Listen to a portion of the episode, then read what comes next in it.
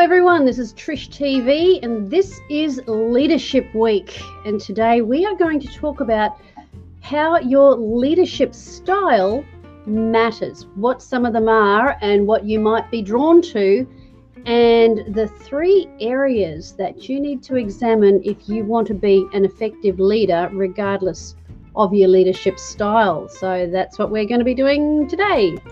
The strongest prison bars are in your head.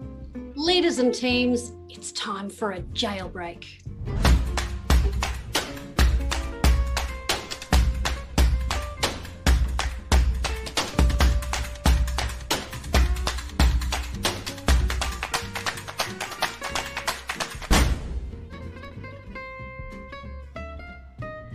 Hello, hello. Well, welcome back.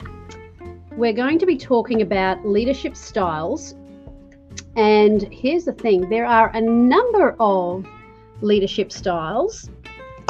We're on now. I'm just popping the link into my personal page so that we can, if you're watching on the personal page, you can see it there too.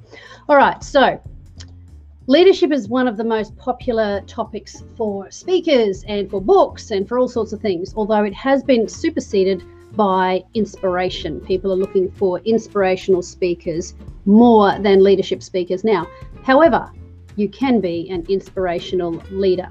That's not a particular, that, well, it can be a, a kind of a style. Now, so there are leadership styles. You have your autocratic command and control, like the in the army or in some some places, or, or even nursing or different. I remember, you know, that that that frightening uh, matron in the hospital that uh, would would terrify all the nurses. I remember what that was like having my first child. Uh, it was just it was like that. So there there are certain industries that are known for that command and control style.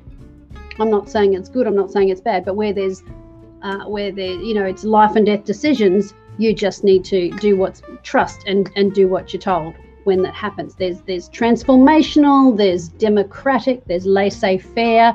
There is also what's uh, and, and they have different labels if you you google leadership styles there are different labels for different schools of thought but they generally fall into those categories from uh, from really really bossy and directional to uh, laissez-faire, easygoing, and uh, however it happens. But there's also the category of what some people call servant leadership, which uh, has certain connotations to it, and it's not just uh, to do with um, Christian stuff; it is to do with serving. And uh, there is a book called Leaders Eat Last by Simon Sinek so leaders eat last. And that actually does come from the army, if you want to look up his TED talk on it, where um, the generals, that like the people at the top, would they'd make sure that the men that, uh, and the women, the, the soldiers, would be taken care of first because they were on the ground. They're the ones who who were who are doing the work, and then they would eat last. And quite often in society, we have this idea that that leadership is about being the one who's in control, who is directional, and who gets all the glory. And uh, when you have that kind of mentality, it can actually undermine your effectiveness as a leader. If you want to be a leader for the for the perks, then you're in it for the wrong reasons. Why do I say that? Well, it sounds obvious, but you see, certain personality types are drawn to certain types of leadership. And it's really important to know what's actually suitable for the situation of the time that you're in. You know, when, when you're dealing with small children, sometimes you do need to just pick them up and put them in the bath because that's what's got to happen. But when you're dealing with adults and, and even, you know, with young people, human beings need to have reasons. Now, you don't have to explain everything, but you do have to be respectful and understand things. So, there are uh, three areas that need to be examined and one of them is your motives. You've got to know your default and adapt to it.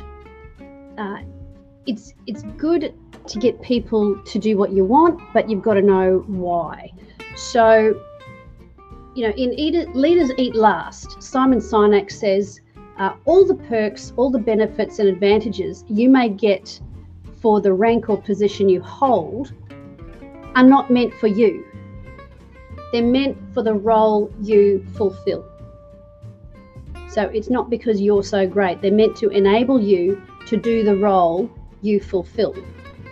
If you need to travel business class, if you get to travel business class because when, when we used to do that, uh, it's because you need to get to the other end refreshed to be able to do your job with a clear head and make good decisions. It's not so you can indulge in a boozy Sydney Melbourne flight because it's a privilege and be rude to the people on board who serve you.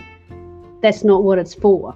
And uh, a business class flight from Sydney to Melbourne, yeah, that's that's not something I would bother doing because my resources are my priorities are not that self-indulgent. I just I want to get the job done. I want to be comfortable. I want to get the job done. I keep a tight rein on my self-indulgences because I don't want to get carried away with it, and I don't want to get weak, and I don't want to get uh, entitled.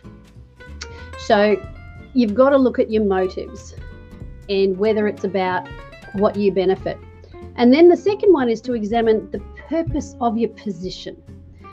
Knowing your why answers most of your decisions.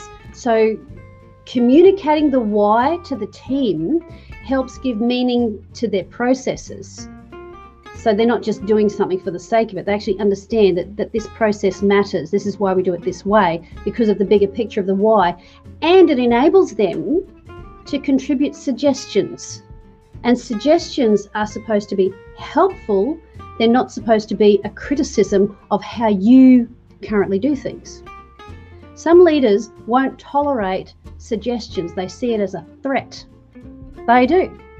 And if, you know, you've got to think back to the last time everybody thinks that they're such a great leader when when they're oh, i didn't look up the survey figures but i've seen them before most people think they are an above average leader something like more than 75% of people in a survey will say yeah i think i'm an above average leader so in a room and i've done this i said so you know, hands up if you think you're an above average leader.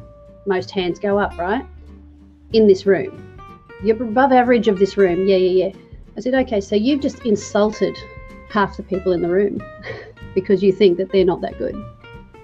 Because you can't be above average. If, if 90% of the people in a room lift their hands, then who's not?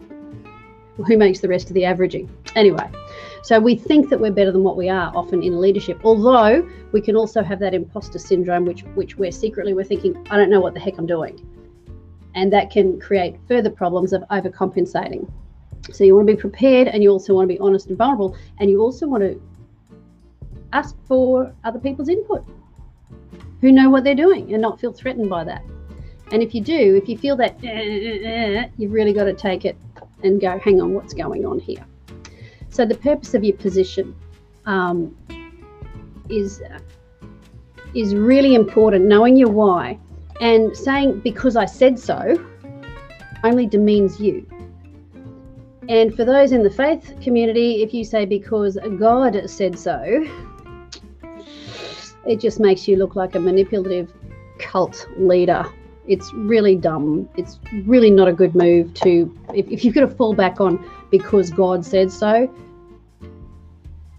it's not going to help you at all. And I don't think God is impressed by you doing that either. And uh, Jesus was very uh, direct when he talked about those who want to be the greatest are to be those who serve. That you are about serving them, which brings me to the third point. Third point is that um, it's about examining the impact on those you lead. What's your impact on them? How do you know what it is? Notice it, care about it, and ask how people are going. Ask for their input, listen to them, thank them. Can they come to you and say, This is not working for me, this is not I, I, this is not going well, this is not helping. Have they got a problem? Have they got a problem with you? Can they come to you with an issue with you? You know, everyone says, oh, yeah, yeah, yeah, yeah, sure. But do you go away secretly resentful? And then you've marked them as a troublemaker. Then you tell your other leaders, don't talk to them. You just put distance between yourself and that person because they're trouble. because I've seen that happen. You look for yourself and be honest about those things. When you're not honest with yourself, you may not notice, but others do. It means your grand speeches or preachers sound good to you, but your audience, your team, your congregation, your family, they will know that you are just testiculating. Again, uh, you can look that word up, testiculating. We'll leave that at that. But you know what? When you're honest with yourself and you think, what are, what are my motives? And you catch yourself thinking, I'm just going to take advantage of my position because I can.